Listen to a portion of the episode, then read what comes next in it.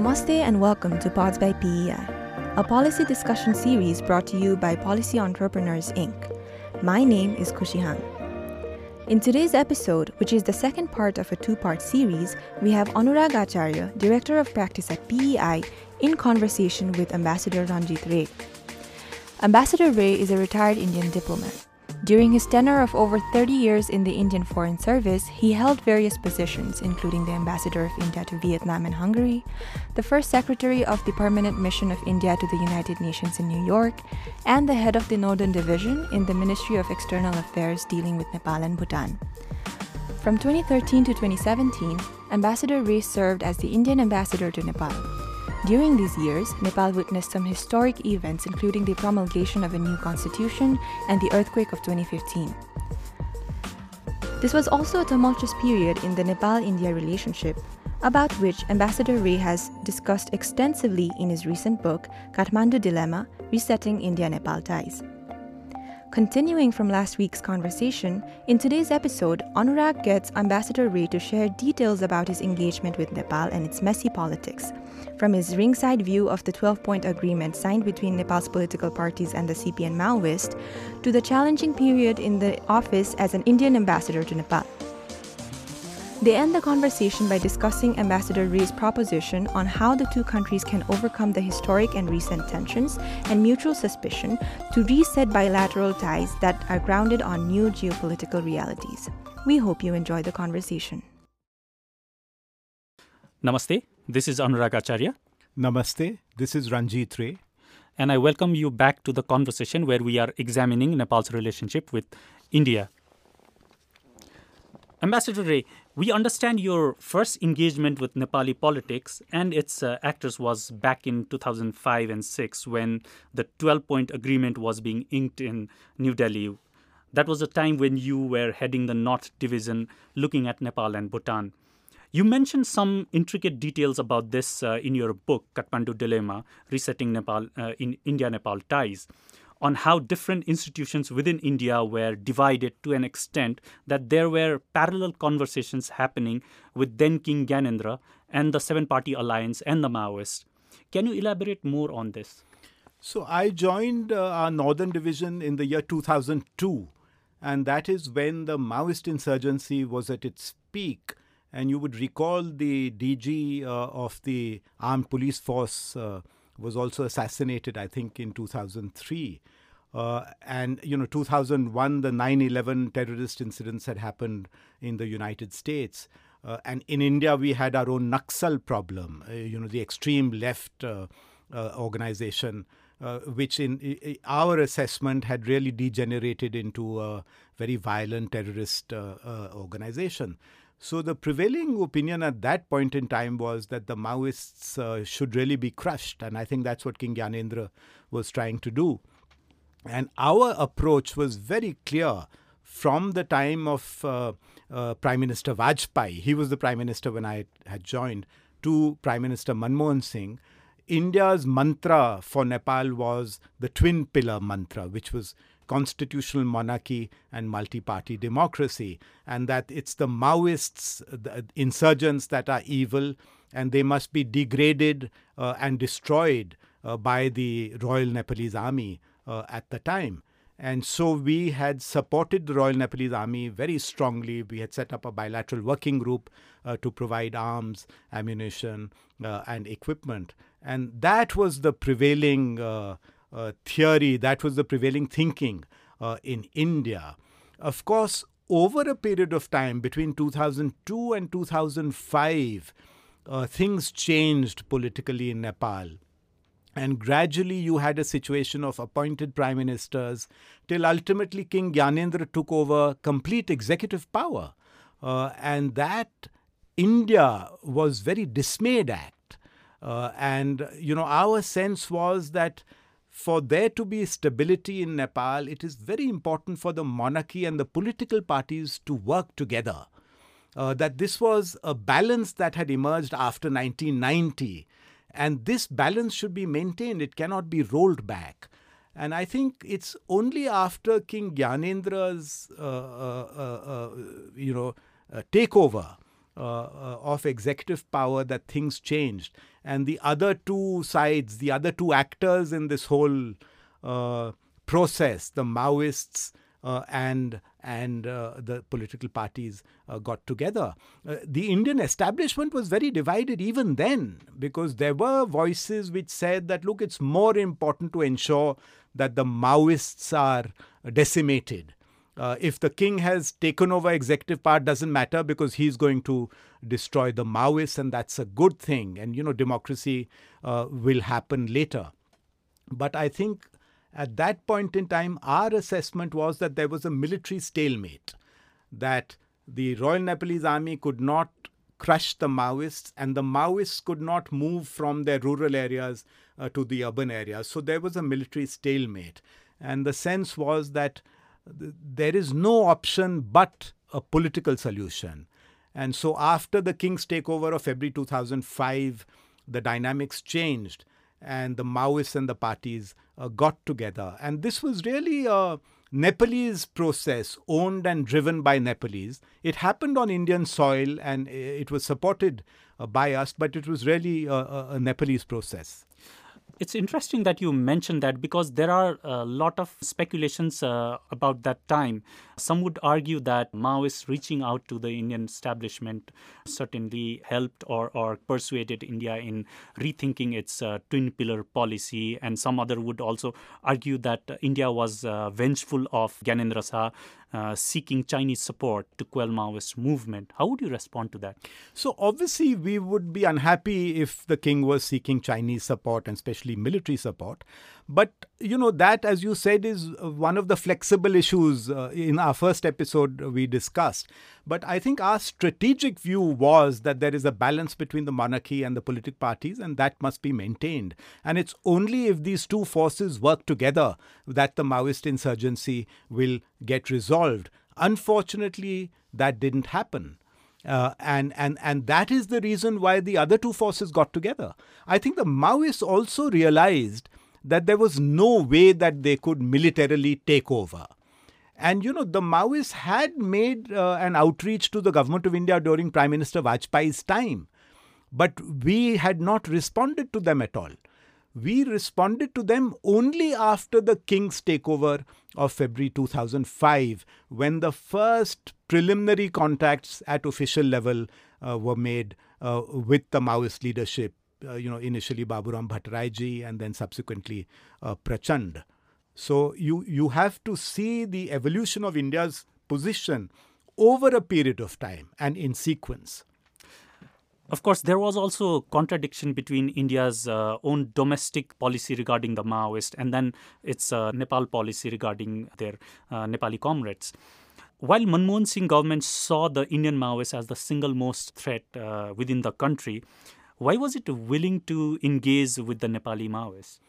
Well, certainly, Prime Minister Manmohan Singh had termed the Indian Naxals as the biggest threat uh, to our country. And, uh, you know, we had followed this Greyhounds model uh, in Andhra Pradesh, which was very successful in uh, neutralizing uh, the, uh, the Indian Naxalites. and, you know, those were also the days of this a red corridor going all the way from Nepal to India. And there was a fear that if the Maoists take over in Nepal, it will become a safe haven for Indian Naxals. And hence, it was in India's interest that the Nepalese Maoists are also uh, destroyed. But we realized over a period of time that there was a military stalemate and that there was no way that the Nepalese Maoists would be destroyed militarily by the Royal Nepalese Army. So, in such a situation, what option do you have? So, the only option is then to tentatively see, and I think this is what the political parties did, is to engage with the Maoists. Of course, even the king was talking to the Maoists, as were Nepali Congress uh, and the UML, and try to see if some modus vivendi, if some possible solution can be worked out. Obviously, if no solution was worked out, then the insurgency would have continued. Many more people would have lost their lives. I mean, 17,000 people lost their lives during the 10 year insurgency. So, if there was no settlement, can you imagine how many more innocent lives would be lost? Well, In 2013, of course, you landed in Kathmandu as an Indian ambassador. Just when things were heating up on the constitutional front, the first uh, CA had been dissolved, the Maoists were out of power, and the date for the second uh, CA elections were scheduled. The outgoing ambassador Jayant Prasad and uh, you know Rakesh Sood before him were already being criticized for their visible role, especially with regard to support for the agitating uh, Madhesi parties. What was going through your mind when you arrived here? As an ambassador of a country that shares an open border with Nepal, has uh, some legitimate security concerns, but how would you define India's stake in the political process then? That was essentially Nepal's internal process. So, at a fundamental level, it is in India's interest that there is peace and stability in Nepal if there is insecurity and instability in Nepal, given our open borders, we feel this will also spill over into India. And we have already seen in the past when Nepalese territory has been used for purposes that have been inimical to Indian security or to Indian interests. So I think a fundamental uh, objective of our policy was to see that there is a stable and secure Nepal. That's in our interest. It's in Nepal's interest too. And hence, India very strongly supported the Constituent Assembly elections, the number, the second Constituent Assembly elections, we provided a lot of assistance and support uh, to the Nepalese uh, authorities. In fact, I remember, you know, very soon after I came here, I had a meeting with editors of uh, uh national dailies of Nepal. I think it was a week before the elections. And you can't imagine how skeptical they were. Many of those very senior journalists wondered whether the Maoists would participate in the elections or not, or whether the elections would even be held just one week before the elections. So I think India and the entire international community felt it's absolutely essential that the elections are held, that a constitution is drafted, because that is the path to peace, security, and stability in Nepal. At a personal level, you know, for me, Nepal has been my dream job. And so, uh, you know, this is something I had always wanted. Uh, because I find it to be a fascinating country. So I was very excited uh, to come to Nepal at such a challenging time. In your book, you also mention about your close and frank relationship with uh, some of the senior political figures in Nepal were probably more appreciative of uh, Indian concerns regarding the constitution drafting. But then this was also seen as open meddling by uh, Nepali media or sections of Nepal's civil society. When you look back, do you think that there is a need to reconsider this approach or the way the Indian diplomatic mission engages uh, in Nepal with various constituencies? So, you know, the so called Indian meddling, you have to see it in context. India, in some way or the other, was associated with the peace process and the agreement of November 2005 between the political parties and the Maoists. So that was a fundamental agreement. Again, after the Madhesi agitations of 2007 2008, India was in one way or the other associated with you know bringing about some understanding between the government of Prime Minister Koirala and the Madhesi leaders. So the expectation was that you know, the interim constitution had accommodated the key elements of the peace process or, or, of the 2006 agreement, as well as the Madhesi, uh, uh, you know, the agreements that led to the end of the Madhesi uprisings of 2007 2008. So, India had been associated with these. So, the expectation was that when the new constitution would be adopted, these key elements of you know, the agreements which had led to this stage of the constitution being drafted would be incorporated into the new constitution. And that perhaps in the views of some people, especially some of the Maoists and the Madhesis, didn't happen. So when that didn't happen, obviously there was agitation. And that, that didn't happen because the composition of the Constituent Assembly changed. In the first uh, Constituent Assembly, the Maoists and the Madhe, you know, were pretty dominant. In the second Constituent Assembly, they did very poorly. So some of the issues which had been agreed earlier upon were no longer, uh, uh, you know, the basis for understanding. And there was also a feeling that the two larger parties would now, uh, uh, you know, uh, go and adopt the constitution as they choose because they have the requisite majorities. So this was the context. So where India was coming from, we were saying that look, your objective is to have peace and stability in your society. That is also India's objective for reasons I've already mentioned earlier. Now you are a very diverse society you have different communities, different groups of people, different languages, different religions, aspirations of different groups. There is a historical context where some groups feel deprived or marginalized. They want a greater say, say in sharing political and economic resources and power. So, particularly in the context of the Maoist insurgency and the Madhesi uprisings. So, if you have to have peace and stability in the future, doesn't it make sense to try and take everyone along to the extent possible? And you've already signed solemn agreements with various groups. So, doesn't it make sense to accommodate everybody, carry everybody along? So, this was the only message that India constantly gave from the highest political levels to the level of the ambassador that please take everyone along. Because if you don't take people along, you may not have stability in the country. And that was the time, you remember, there was a secessionist movement in the Tarai led by C.K. Raut.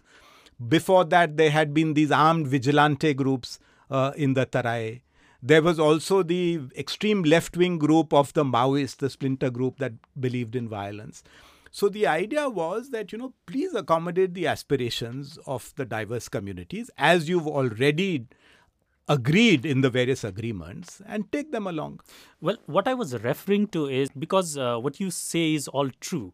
And, and you could have uh, best interests at your heart. What I was referring to and, and asking about is is the approach that the Indian you know mission in Kathmandu chose to take you look at uh, other missions during that time they were quite vocal in their public outreach in their public discourse participating across various sectors and, and stakeholder group trying to communicate what they would like to ideally see nepal constitution to be. Uh, whereas indian diplomatic mission primarily chose to engage at the higher political level.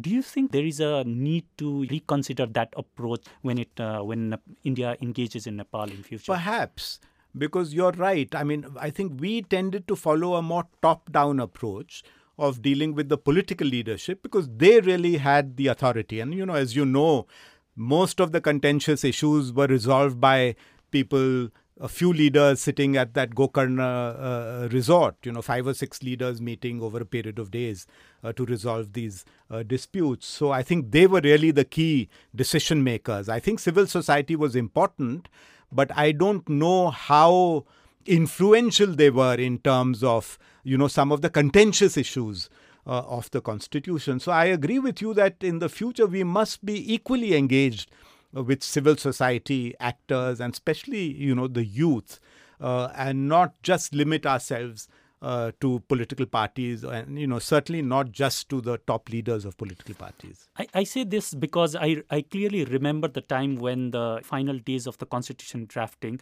and the draft was being finalized and, and india openly expressed some of its concerns uh, regarding the provisions especially you know uh, those that were also raised by the madhesis and then, of course, uh, then uh, External Affairs Minister of India, Jai Jaishankar, had arrived as a special envoy. And then that uh, created quite an uproar, not just uh, in Nepali media and civil society, but also among uh, senior party members of Nepal's uh, major political parties. When you look back on that, do you think that perhaps things could have been handled in a better way or would it have been better if it had uh, not taken so much of strain on the bilateral ties? So I don't think India was intrusive in terms of saying how many provinces or how much quotas and so on. That's incorrect. Uh, what actually happened was there was a story in the Indian Express which broke saying that India wants 1, 2, 3, 4, 5, 6, 7. And that was identical to what the Madhesi demands were. And you know, that story itself was incorrect. And our spokesman in India did say that this is not India's ask, this is what the Madhesis have asked for. You mentioned about the white paper that was uh, circulated. Right? Yes, and so that was completely wrong. So, what India had been saying is accommodate the concerns of everyone. India wasn't saying you have five, six, seven, eight provinces or you have 20% reservations. India was simply saying that, you know, since we were associated with your solemn agreements of 2005 and subsequently the Madhesi agreements, please accommodate these concerns of the others and take them along. If you don't accommodate the concerns, you'll have problems. And you could see problems already emerging even before the constitution uh, was adopted. Secondly, on the visit of the Foreign Secretary Jaishankar, who's now our foreign minister, I think that was misunderstood by the political leadership. You know, in, in Nepal, eh, it was projected as something very arrogant and, you know, somebody coming to dictate to the Nepalese, etc., which was not the case at all.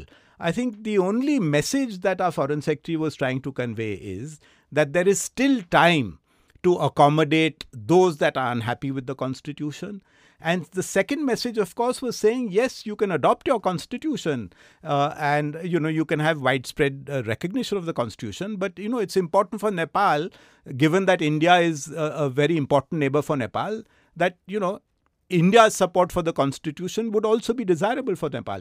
So I think, uh, you know, a lot was made of this uh, thing. And I think there was a fear in the minds of some of the political leaders here that perhaps the second constituent assembly may go the way of the first. Uh, and you know, a lot of rumor mongering happened at that time that India does not want this constitution, etc. So, you know, which happens from time to time. Whether we would do things differently, I think we should always be open to uh, uh, to an introspection and to see what we did, where we went wrong, uh, what could we have done better. I think any mature uh, uh, diplomacy or foreign service, uh, you know, would do that. Were we too involved in this whole process? was it too intrusive? I guess history will, you know, judge. But as I said, you have to see it in a certain context. You know, I had leaders from some of the Madhesi parties telling me that, look, uh, you were the, in a sense, you know, I, I can't think of a better. You were the guarantors of this agreement on the Madhesis. And now look what's happened. We haven't got anything. So, you know, how do we trust you? What value do you have? So you have to see, you know, take that also into context. So it was all these factors that influenced Indian thinking, India's role uh, in this whole process. You, of course, remained in Kathmandu until 2017 when things gradually began to improve between the two countries, at least, uh, you know, at the higher political level. Can you share some of the details about how both sides got over those difficult period uh, in the bilateral relations, and and what were the takeaway lessons, at least uh, for the Indian side? Well, first of all, as I said, in Nepal is a very important country uh, for India. So India must have a very good working relationship with the government of the day. Now, after the constitution was adopted, you had elections, and you know the UML government came in with a thumping majority. And so you see that India sent uh, its foreign minister. Even before the leader of the UML was elected head of the parliamentary party, the Indian foreign minister visited Nepal uh, to, to reach out to the new leadership. Uh, so I think uh, you know it's very important for both countries to have a good working relationship at the political level because of our security interests, because of our development cooperations, you know, many factors uh, in this relationship. And I think this will always be the case. You may have differences, you may not agree on everything, but it's very important to keep engaged with each other, keep talking to each other. So, uh, you know, I think this is what uh, we did. And I think gradually things uh, improved. Of course, uh, you know, you will recall again 2019, 2020, things dipped uh, very significantly, but again there was a rapprochement. So, in any, you know, close relationship, I would even say intimate relationship as between India and Nepal, there are ups and downs uh, in the relationship. And, you know, in, in Nepal, there is always this anti India sentiment which which is useful politically uh, uh, for leaders. So there is always this aspect, but I think the effort on both sides really is to, uh, you know, get over these temporary hiccups and focus on a strategic path. You have been listening to Pods by PEI. I am Kushihan. This is a quick reminder to all of you to do us a favor by sharing us on social media and leaving a review on Spotify, Apple Podcasts, Google Podcasts, or wherever you listen to the show. Now, let's get back to the conversation between Anurag and Ambassador Rae. Lately, there has been a lot of talk about resetting the bilateral ties between uh, Nepal and India. You also mentioned that earlier, and also you've argued about that uh, in your book. But then that requires getting over the underlying tensions, addressing them, uh, how they have uh, strained the bilateral relationships. One of the long-standing irritant between the two countries have been claim over disputed territories, you know, especially in the western part. While Nepal's recent claim to Lipulekh and Limpiadhura has been a unilateral one, against which uh, you've also made some elaborate arguments in your book, the dispute over other uh, you know territories like Kalapani and Susta have been formally documented by the 1981 Nepal India Joint Technical Committee Border Joint Technical Committee. In 2014 the issue was also reverted to foreign secretary levels uh, for final resolving but then the issue has not found its way into any of the bilateral meetings uh, so far. Why do you think this has happened, and, and how should the two countries go about resolving this uh, eventually?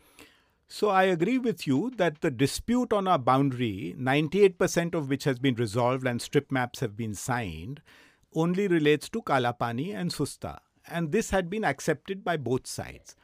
Now, what happened in uh, 2020 is that Nepal suddenly enlarged its claims to include Lipulekh Pass and Limpiadhura. And this was a claim that went back to the year 2017, uh, 1817, soon after the Sugauli Treaty was signed. And this claim had been rejected by the British Governor General, and it had not been raised in 200 years. So now suddenly we are faced with this situation where Nepal has a much larger claim on our territory. Not only that, Nepal has also changed its border understanding and agreement with China. Because now, according to the new Nepalese claim, the Nepal China border has shifted westwards of the present point. So, this is something that India cannot accept because unilaterally something has been done which has not been done for 200 years and no justification has been given uh, for this claim. That's point number one. Point number two, if you look at it from India's perspective, today you say this is our territory and you make a new map and say this is our territory. And then you say that, okay, now I'm prepared to negotiate with you. Why should we accept that? It's like some countries, for instance, in the South China Sea, you take over some islands, you develop some bases, and you put some people over there and say, uh, you know, this is ours. Now we are prepared to discuss it. So you can't change the status quo and then expand your claims and then say you're willing to discuss it. Thirdly, Nepal has gone for a constitutional amendment, which means two thirds of your parliament has supported the new claim. You have changed your map. Now, with what authority will a Nepalese delegation discuss with India? Because we don't know whether what your delegation discusses will be endorsed by your parliament. So, unless there is some sort of commitment or guarantee from your parliament that your delegation has full powers and what your delegation agrees will be endorsed through a constitutional amendment by the parliament, how do we move forward? So I'm afraid the boundary issue has got very entangled and very complicated. And I don't see how this is going to be resolved in the near future. Of course, eventually it has to be resolved through dialogue and negotiations. But right now, I think it's become very complicated. Well, I think uh, Nepal government had mentioned that uh, Indian side was not reciprocating to its reservations about a road being built in the disputed territory back then. Then Home Minister, I think Rajnath Singh had inaugurated one of the roads that was uh, leading into the disputed territory, which created quite an uproar on Nepali side. Do you think that was a trigger point that uh, entangled the whole dispute? Because that was a time when the bilateral relationship were also, you know, quite strained at, at different levels, especially after the constitution was uh, uh, drafted. Do you think that that was a trigger point and perhaps, you know, leading to what eventually happened on the Nepali side? Perhaps in retrospect, I feel that yes, uh, we should have taken cognizance of the uh, notes verbale that uh, Nepal had issued and started some conversations or some discussions. And I am aware that before your map was amended, there was an effort on the part of India uh, to have some uh, dialogue or discussion, but perhaps from the Nepalese side, it was too late. It was too late. Uh, but uh, yes, perhaps in hindsight, um, had we, uh, you know, started discussing this matter before the precipitate action of amending the map had been taken, uh, may have been better. But you know that was also the time of the COVID pandemic uh, and so on. Uh, uh, and of course, thereafter, the matter got entangled in domestic politics of Nepal and so became very complicated. Talking about long-standing irritants, you've also argued that uh, two countries should uh, reset their ties by reviewing or revising the 1950 uh, Nepal Friendship Treaty, similar to what India did in light of its evolving relationship with Bhutan. From what we hear, the proposition was also made in the report uh, submitted by the Eminent Persons Group that was formed by the two countries some time back, which unfortunately has not been received by the Indian side. But as we see it, there seems to be a reluctance uh, on the Indian side to take on this issue. What is your understanding of this? So, my belief is that any treaty to be effective must have the interests of both sides. So, you have to have two sides to a treaty. If Nepal's interests are accommodated, India's are not, it won't work. If India's interests are accommodated, Nepal's are not, it won't work. So clearly, a treaty to be meaningful has to accommodate interests of both countries. Now, Nepal doesn't like the 1950 treaty for various reasons. You know, they have said it was an old treaty, it was unequal because it was signed by the Prime Minister of Nepal and the, uh, the High Ambassador of India, and various other reasons. There are security clauses which Nepal doesn't like. Not that these have been spelled out explicitly, but that's my understanding. So, fair enough. So, we need to discuss. And government of India's position was stated very clearly by Prime Minister Modi in his banquet speech uh, when he came uh, on his first bilateral visit in August 2014. And he said, Look, we are prepared to do anything. If you don't like the treaty, you want to abrogate it, you can do it in terms of the treaty. There is a clause which says you can abrogate it.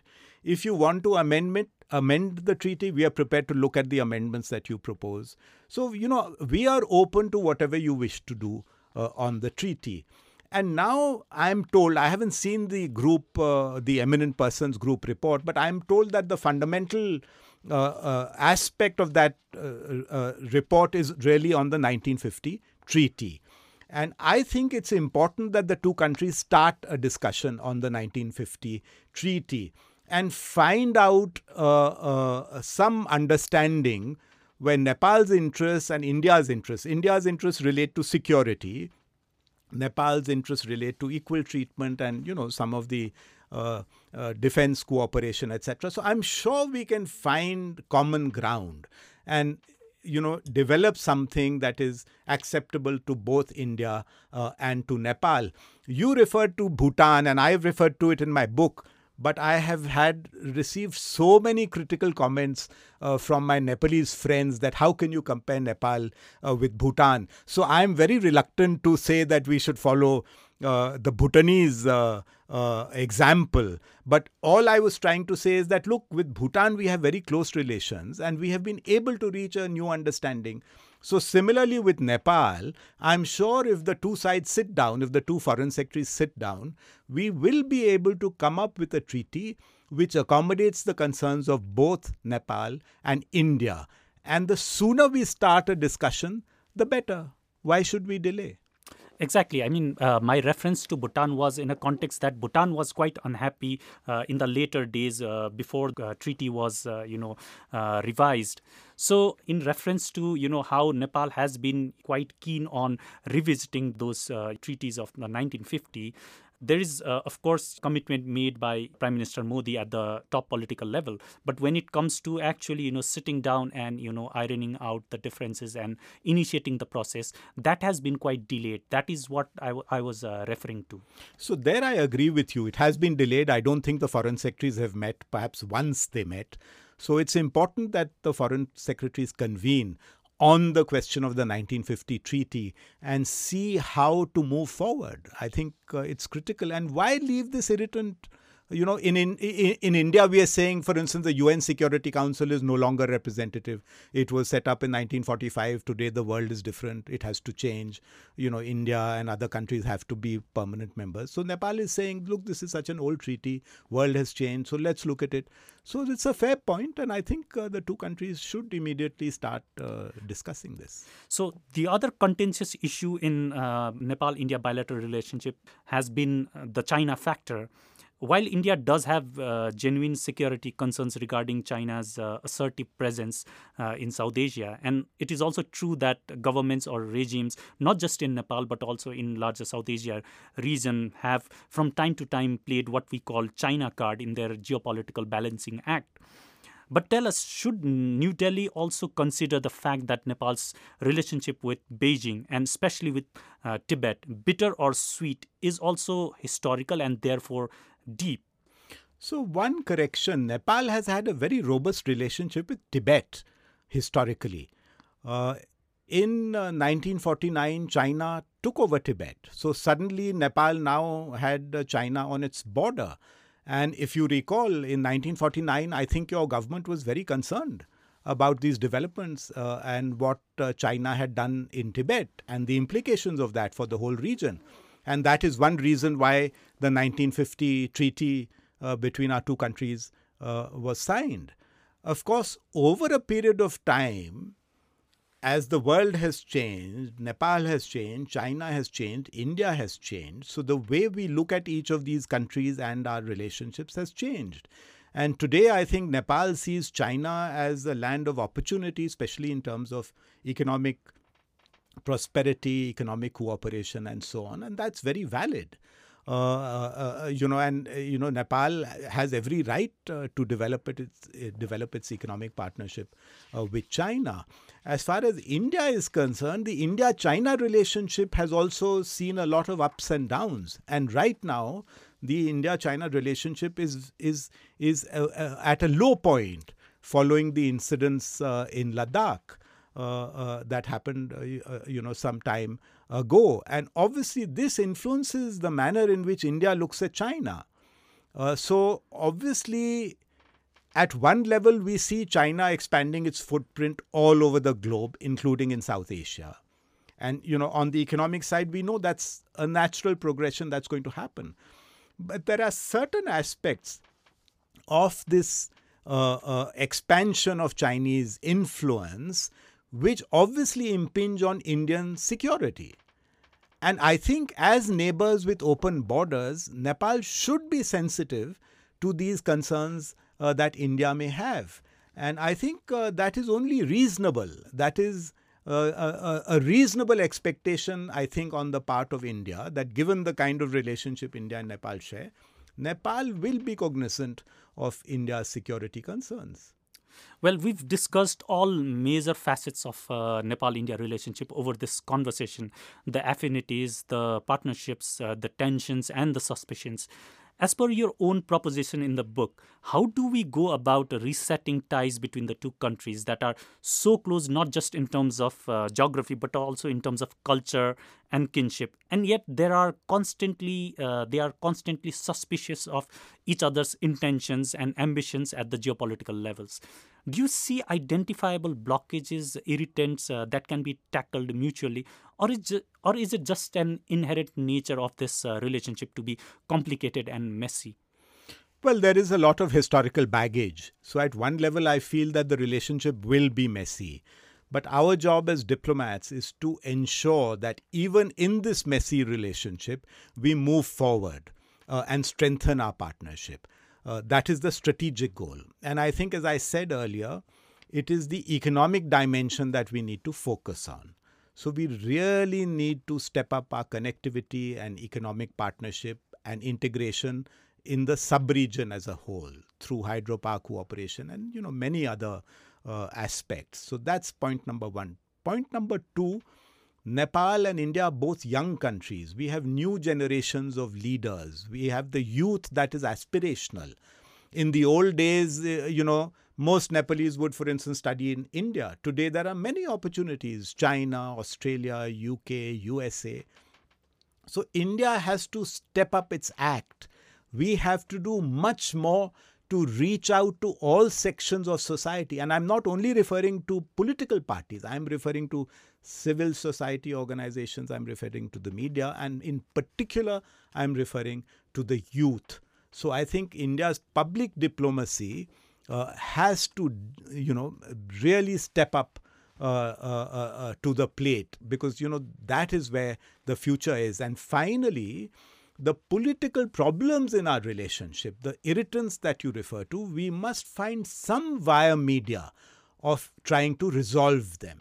Because, you know, if we don't resolve them, they keep lingering and, you know, they become uh, more complex. And then they also factor into the domestic political discourse and debates. And they don't really benefit anyone. So we must find some way of addressing uh, these issues, these irritants in the relationship. Well, you are in, in, in town uh, at a very interesting time when uh, the new uh, elections are already scheduled. Where do you see Nepal India uh, relationship uh, headed in the light of new geopolitical realities in South Asia, Nepal's own developmental ambitions, as well as India's aspirations as an emerging power? I think the world is in a very difficult place right now. Uh, you have this war uh, conflict going on in the Ukraine. Uh, you have uh, a US China contestation uh, for global influence. You have a situation where Russia and China are drawing closer together and are pitted against the so called Western countries. You have a situation where the India China relationship uh, is in trouble, is in difficulty.